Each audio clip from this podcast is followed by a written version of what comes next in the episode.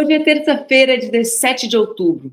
O estado do Amazonas vive seca histórica. Rio Negro atinge seu menor nível em 120 anos. Separa o teu café e vem conversar sobre isso comigo, que está começando mais um Expresso com a Manu.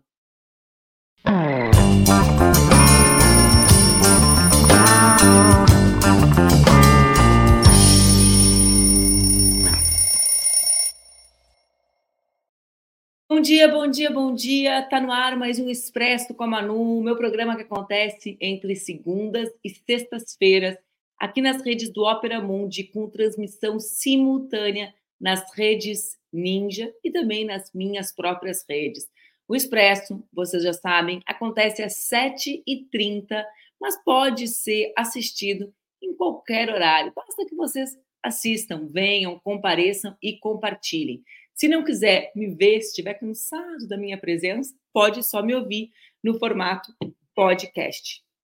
A gente tem conversado sobre muitos assuntos nos últimos dias, mas, evidentemente, os temas relacionados à guerra, à ocupação da Palestina, a morte de civis, né, a situação bárbara das 50 mil mulheres grávidas que se encontram ali na região, tem ganhado mais destaque.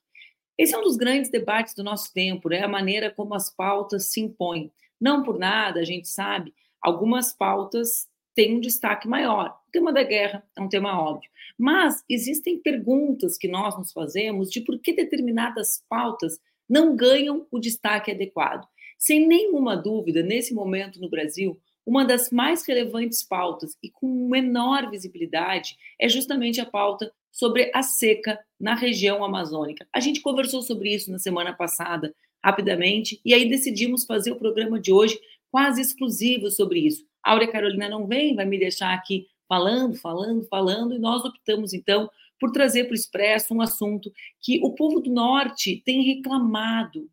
Vejam só, eu comecei a receber diversas mensagens nas minhas redes na semana passada de pessoas que vivem em Manaus, que vivem no Amazonas, que vivem na região e que justamente reclamam a invisibilidade da situação da região na mídia tradicional e nos espaços da internet construído por mulheres e homens progressistas.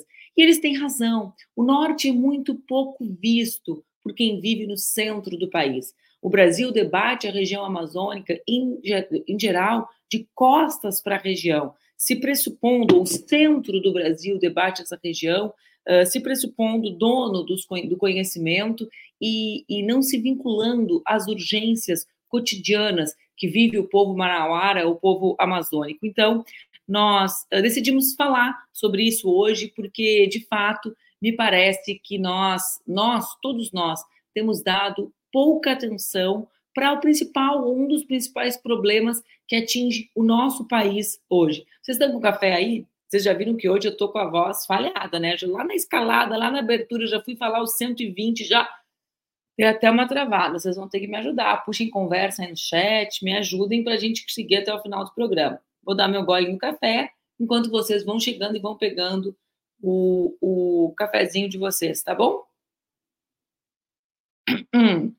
Meu café hoje está uma delícia, gente. Espero que o de vocês também. Bom, como eu disse, na semana passada, a gente já conversou aqui no Expresso sobre a, tinge, a seca que atinge o norte do país. Mas hoje eu quero falar um pouco sobre os impactos dessa estiagem na região. E se preparem, porque as imagens que nós vamos compartilhar com vocês são imagens que circularam muito menos do que deveriam e que justamente evidenciam a realidade da região. Milhares de moradores do Amazonas têm sido castigados por essa seca que já é prolongada e muito fora do comum nos rios que banham o estado.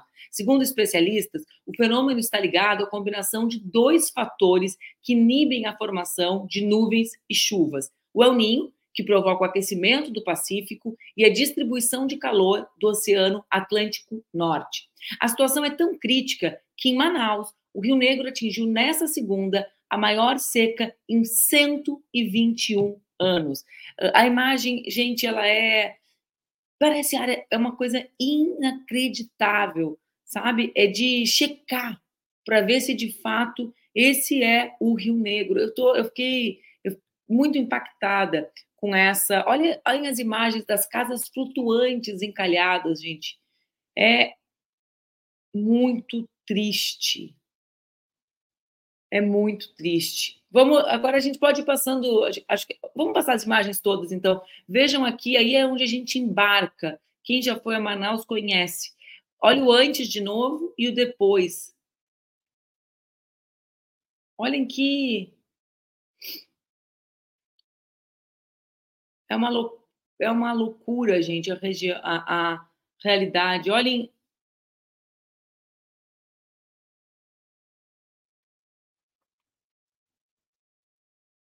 se essas imagens não são a comprovação da emergência climática e do descaso né, histórico, humano, com a região amazônica e com as possibilidades, o encontro das águas, a Luísa dizia, eu tive a possibilidade de levar minha filha para conhecer o encontro das águas e fiquei perplexa quando eu vi a imagem agora. É algo realmente estarrecedor. Deixa as imagens dos botos para daqui a pouco. Laila, muito obrigada. Bom, o Rio Negro, que a gente viu agora nas imagens, é conhecido pelas águas escuras e uma extensão de quase 1.700 quilômetros. É o sétimo maior do mundo em volume de água e estava com a vazante de somente 13 metros e 59 centímetros, o menor registro desde 1902, quando as medições começaram a ser realizadas. Oi, Vivi. Para a gente ter uma ideia da situação, nos últimos 50 anos, o Rio Negro só ficou abaixo dos 15 metros quatro vezes, em 97, em 2005 e em 2010. Todas essas três vezes, o índice era maior do que os 13 metros e 59 centímetros de agora. Olhem só. Então, só para atentar. Agora eu falei 13 e 59.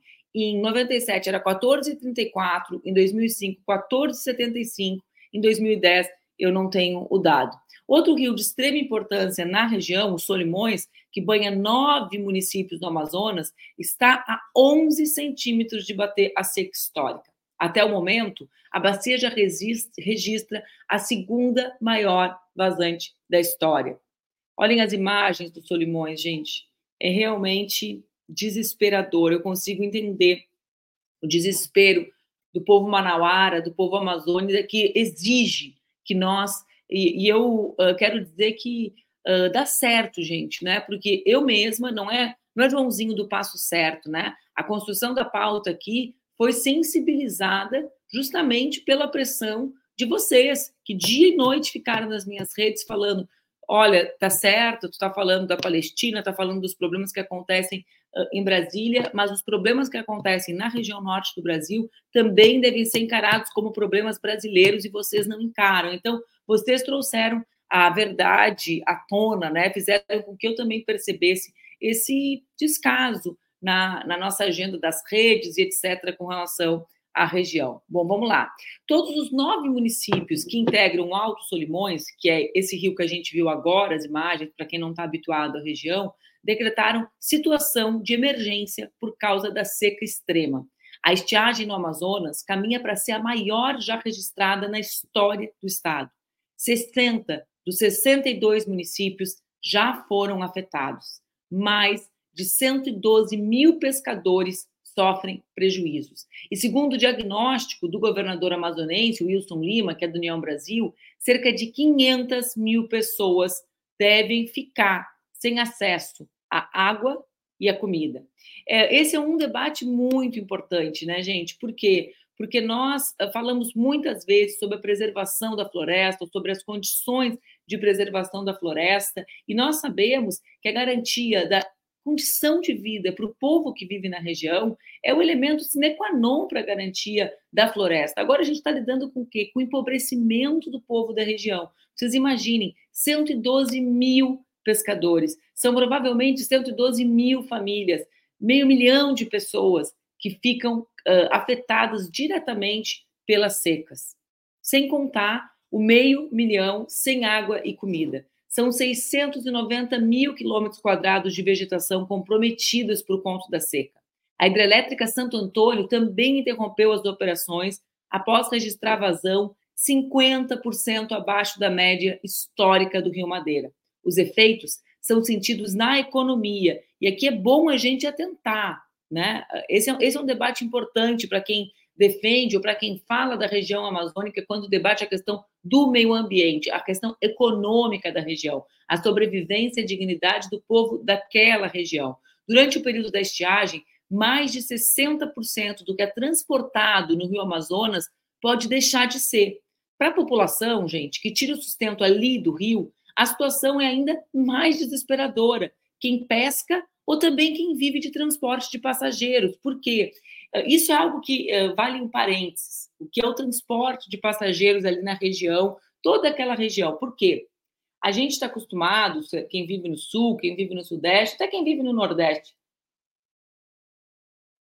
sobretudo com transporte terrestre, né? Agora, ali o transporte é fluvial. Então a gente está falando de dezenas, centenas de pessoas que possuem seu barco e fazem pequenas rotas, levam determinados serviços, né, para pessoas que vivem mais distante. Então, o impacto no transporte de passageiros não é algo uh, pequeno, é algo muito expressivo ali. Deem, um, deem uma busca na internet para vocês, ou, ou Lulu, busca alguma imagem de como é o transporte de passageiros nessas pequenas embarcações ali no norte do Brasil, para a turma que é do sul, que é do centro, poder ter noção do que é do que é o impacto disso, porque não faz parte do imaginário. Essa é a palavra que estava me faltando. Não faz parte do imaginário de quem vive no sul, no centro, no centro-oeste, ali no, no nordeste brasileiro, o impacto do transporte fluvial na população. Uma das cidades mais afetadas é justamente Manaus. Além da seca, que é recorde e tem deixado muitas comunidades isoladas, a cidade também precisou fechar escolas nas áreas rurais e sofre prejuízos na navegação de embarcações e com o escoamento da produção do polo industrial. Para gente, que é de outros estados, como eu dizia, talvez seja mais difícil de ter o impacto, a dimensão do impacto da seca dos rios, justamente pelo que eu falava do transporte das pessoas e mercadorias. Os rios são as estradas da região amazônica, ou seja, sem os rios, há problemas no abastecimento de água, na falta de alimentos, dificuldade de acessar escolas e hospitais. E é mais uma prova do que o que acontece no Amazonas eh, não ser normal é justamente a análise dos cientistas do projeto MAB Biomas, que mapeia a ocupação do solo no Brasil. O estudo indica que a seca desse ano fez o estado do Amazonas perder somente em setembro uma área, atenção, gente, de superfície de água de 530 a 630 mil hectares, ou seja, uma área que equivale à do Distrito Federal. Vocês estão atentando? Olha aqui, uma água, uma área que equivale, água, né, foi um ato falho, uma área de água que, super, que, que, que equivale à superfície do Distrito Federal. Manaus, como a gente comentou aqui na semana passada, Manaus também enfrenta uma onda de fumaças produzida por queimadas ocorridas na região metropolitana. Na última semana, o ar na capital do Amazonas foi considerado um dos piores, piores do mundo. Desde o final de setembro, a Prefeitura de Manaus decretou situação de emergência na capital. Naquela época, o Rio Negro media pouco mais de 16 metros, 3 metros a mais do que é registrado atualmente. Desde então, a administração municipal disse que vem executando de. Ó, vamos ver o que o PV. Ó, Paulo, tudo bem? E quando for o ponto do não retorno, exatamente de... ouvi do meu primo, que vive lá, relatar a degradação no Amazonas, o ar, inclusive o ecossistema colapsa, e quando for o ponto de não retorno. Esse é o grande debate, né, PV? Já dizem que nós já atingimos o ponto, estamos beirando o não retorno. É dramática a situação. Que bom saber que tu está por aqui, PV. PV foi da Uni comigo, gente, há muitos, muitos anos atrás, mais de duas décadas exímio recitador de poemas. Mas o que eu comentava com vocês é que desde aquela ocasião em que o Rio Negro ainda media 16 metros uh, e que foi decretada então a situação de emergência na capital, desde então a administração municipal disse que vem executando diversas ações para que as zonas rural e ribeirinha da cidade não fiquem isoladas e desabastecidas. Entre as medidas anunciadas está a abertura de 30 postos artesianos e, óbvio, a distribuição de cestas básicas de alimento para a população. Agora, o que é mais grave é que a estiagem deve se prolongar pelos próximos meses, atrasando o início da estação chuvosa, que deveria, que é marcada sempre, né, para o início de outubro. Além do impacto na população, a estiagem desse ano também tem resultado tristíssimo na morte de peixes, botos e outros animais. São mais de 150 botos mortos na região do Tefé, no interior do Amazonas. Especialistas explicam que o intenso calor e a diminuição da quantidade de água altera a química dos rios, o que contribui para a morte das, dos animais. A temperatura das águas chegou a 40 graus no dia do pico das mortes de mamíferos, em 29 de setembro. Se a água já é pouca, a morte dos animais torna a água imprópria para o consumo. Eu sei que a gente tem algumas imagens, né, Laila? É tristíssimo, gente. Olha, esses são os, os cadáveres, né, os corpos dos botos sendo retirados das águas. Tem, eu tenho ó, foram mais de 150, né? Pelo que eu entendi, 46 tipos diferentes, existem espécies variadas. Essa realmente não é a minha praia. É um esforço meu para adentrar num tema que é difícil, que é complexo, que tem especialistas do Brasil, tem especialistas uh, fantásticos, pouco ouvidos, né? Uh, sobretudo formados na região amazônica. Bom, é realmente uma uma tragédia. Bom, se não bastasse a seca, a região ainda precisa lidar com as queimadas. Até 29 de setembro, o estado registrou 6.991 focos de queimadas. Segundo os dados do Instituto Nacional de Pesquisas Espaciais, o INPE, vocês lembram do INPE? O INPE sempre estava envolvido nas polêmicas do governo Bolsonaro, que queria destruir o espaço. Bom, o INPE, o espaço no sentido, né, o Instituto. O Instituto Nacional de Pesquisas Espaciais, então, nos mostra que são quase 7 mil focos de queimadas na região. Esse é o pior resultado do ano no estado, super, superando, inclusive, o resultado de agosto, mês até então com mais queimadas em 2023.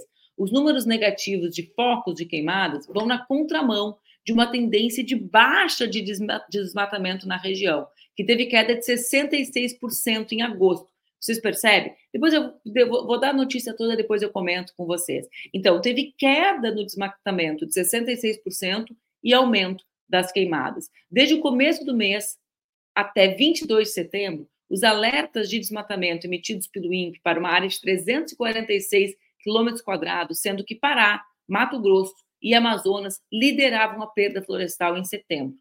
O número é inferior ao visto no mesmo período do ano anterior, que registrou, gente, é 1.070 quilômetros de florestas derrubadas.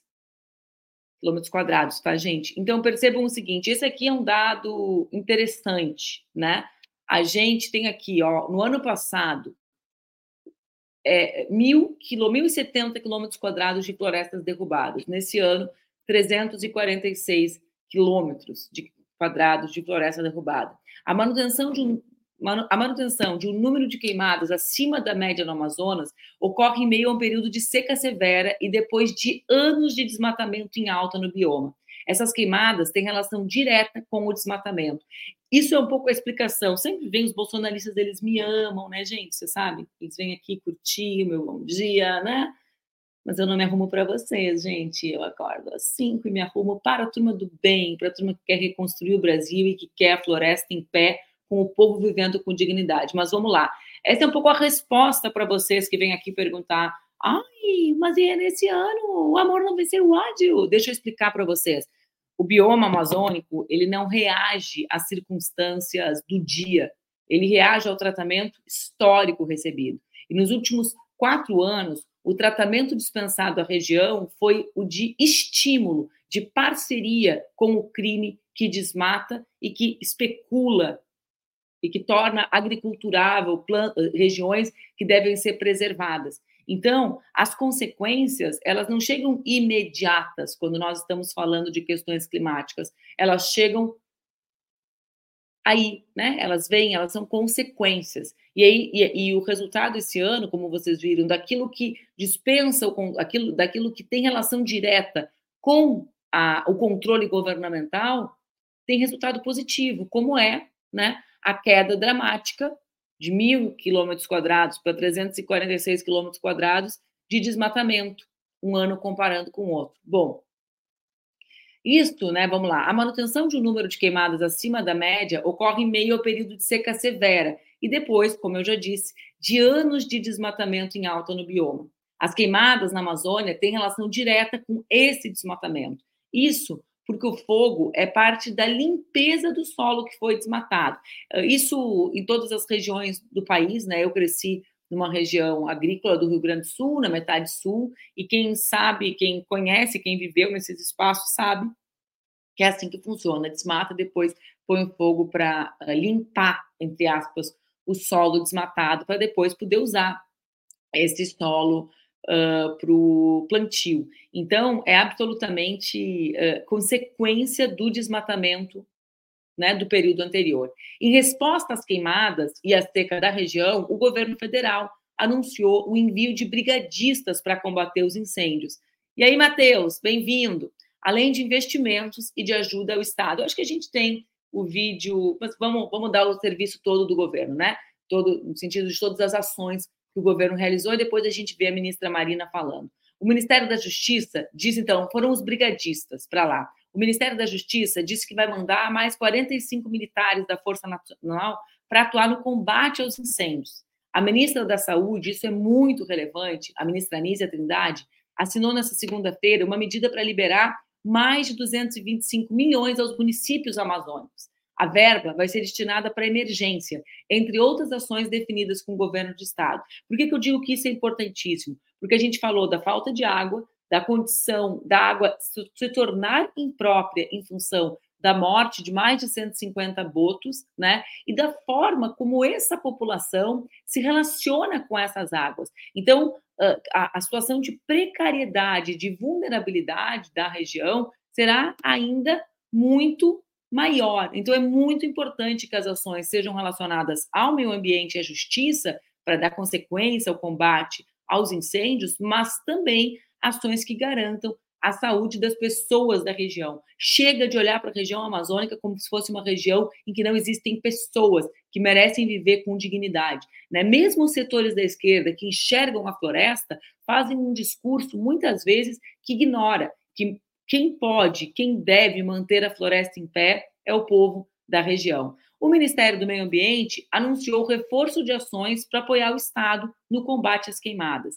A pasta enviou para a região mais quase 150 brigadistas, dobrando, portanto, o efetivo local. Vejam como é baixo o efetivo local. E enviou também os kits para os brigadistas e os helicópteros, ou seja, eh, garantiu as condições para que os brigadistas atuassem. O Ministério do Meio Ambiente, sob o comando da ministra Marina Silva, também vai intensificar a fiscalização e a responsabilização dos infratores e prestar apoio com a equipe especializada no resgate de fauna. No Fundo Amazônia, foram destinados, do Fundo Amazônia, desculpem, foram destinados 35 milhões para projetos de prevenção e combate a incêndios do governo do estado. E também 30 milhões do programa da União com os municípios. Então, os dois tipos de parceria, direta com os municípios e com os estados. Isso é o que acelera, né, gente, a possibilidade dos recursos serem descentralizados, serem transformados em ações. Bom, a Marina, a ministra Marina, ressaltou a importância da participação da sociedade na diminuição dos incêndios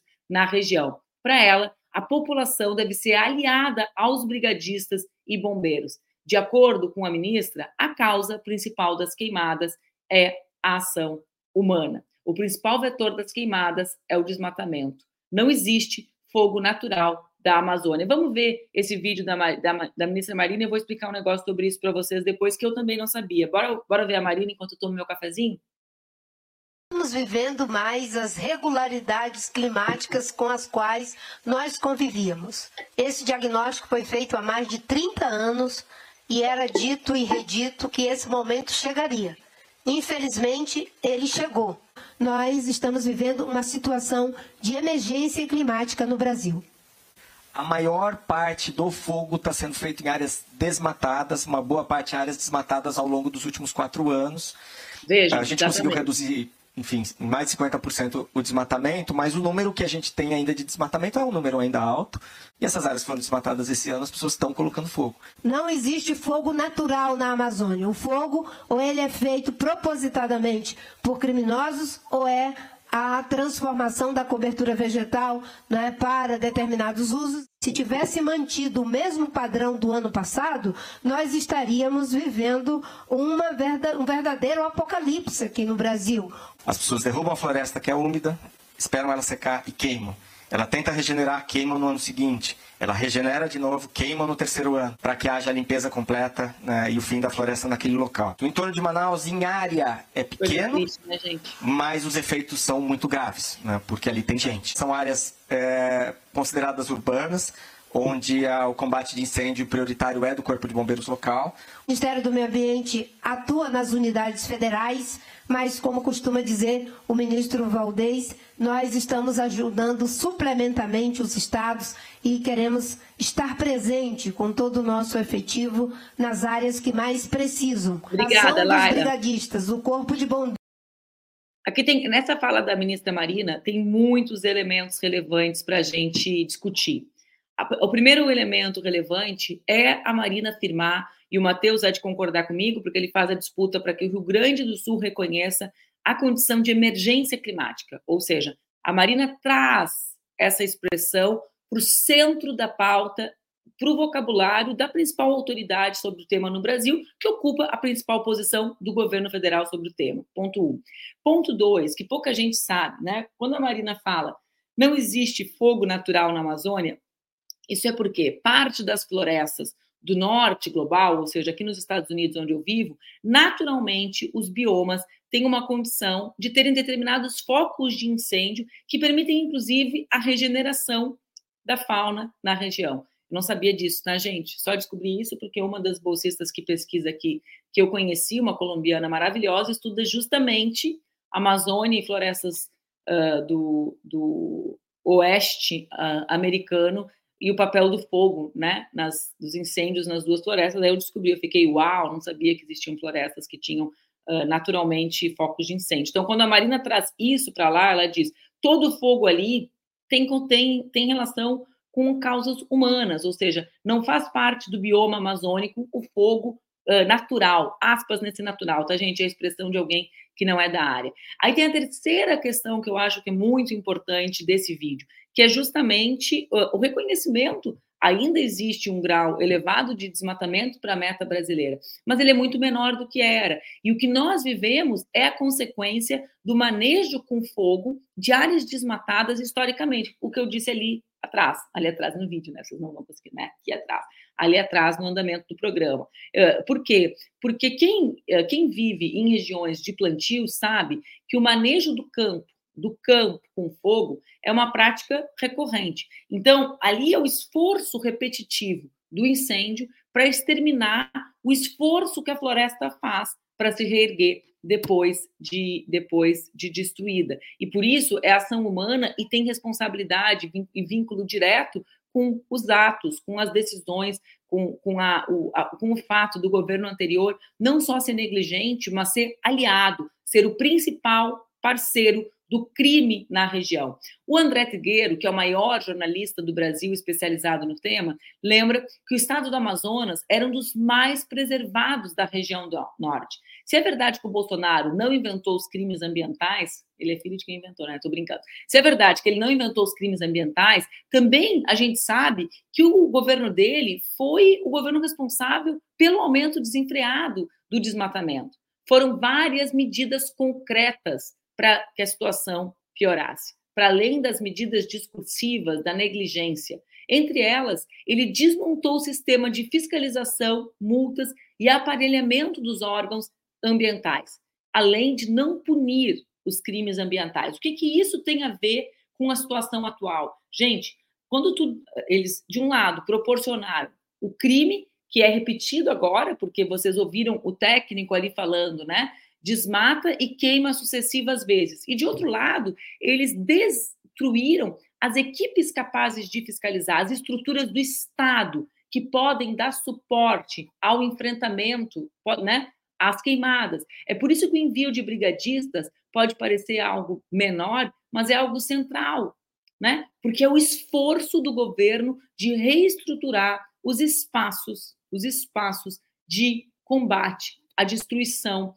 da região amazônica. Não é por nada, gente, que o Ricardo Salles, aquele que dá discurso e libera agrotóxico, que vai lá comprar sua caixinha de orgânico, não é por nada, né, o, o dono da hipocrisia, aquele que na CPI, CPI do MST pagou maior vale, maior vexame, porque tentou criar um movimento contra o MST e só conseguiu fortalecer a região do povo com o movimento das trabalhadoras e dos trabalhadores rurais sem terra, não é por nada que o Ricardo Salles, que era ministro de Meio Ambiente do Bolsonaro, agora deputado federal, né, virou réu por exportação ilegal de madeira e será investigado pela Justiça Federal do Pará. Não é por nada, gente, né? É, então são consequências, são consequências das decisões e também do descaso. Nós decidimos trazer o tema para o programa hoje como parte uh, do esforço para tornar visível a realidade do estado do Amazonas, da cidade de Manaus, da região norte brasileira.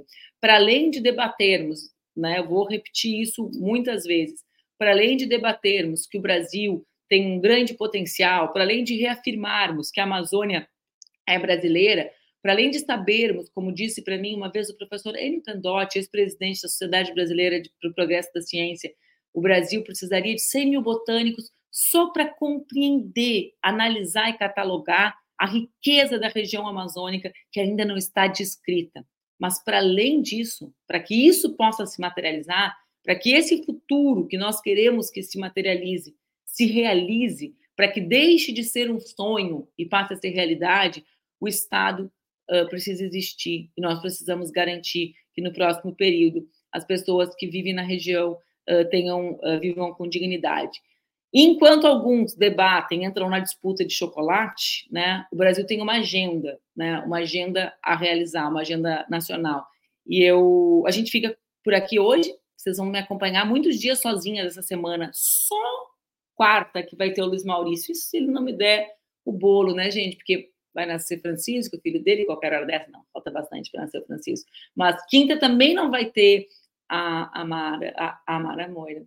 Vocês vão ter que me aguentar, viu? E, e é isso, gente. Eu espero que vocês tenham gostado do Expresso de hoje e queria fazer um pedido especial. Queria pedir para que vocês compartilhem notícias sobre a região amazônica, façam chegar a mais pessoas, que a gente possa furar o bloqueio das plataformas, das redes sociais a esse tema. E vou, vou terminar falando isso. Os assuntos locais, quem faz política na cidade, quem foi vereador, ou quem, quem disputa as agendas municipais, né? Sobre um parque, sobre uma praça, sobre algo, sabe? Que as, as agendas municipais, elas desaparecem nas redes sociais. Por quê? Por razões de engajamento, né? É óbvio que a guerra que mobiliza o planeta inteiro tem mais visibilidade do que o problema do Parque Harmonia em Porto Alegre, né? Só que no Brasil, no Brasil, as pautas do Sul sobretudo do Sudeste e do Nordeste, ganham. O Nordeste é uma grande vitória a gente dizer isso, né? Mas as pautas, essas pautas, sobretudo as do Sudeste, ganham uma visibilidade muito maior do que as do, do, que as do Norte. E eu espero que a gente consiga furar esse bloqueio juntos e quero pedir para que vocês uh, nos ajudem compartilhando esses conteúdos. Tá legal? Fiquem bem. Uma boa terça-feira para vocês. A gente se encontra amanhã às 7h30 aqui no Expresso com a Manu. Alguém me perguntou por que, que eu saí da janela. Eu saí da janela porque não amanhece mais. Ainda está uma noite escura aqui do lado de fora. Um beijo fiquem bem.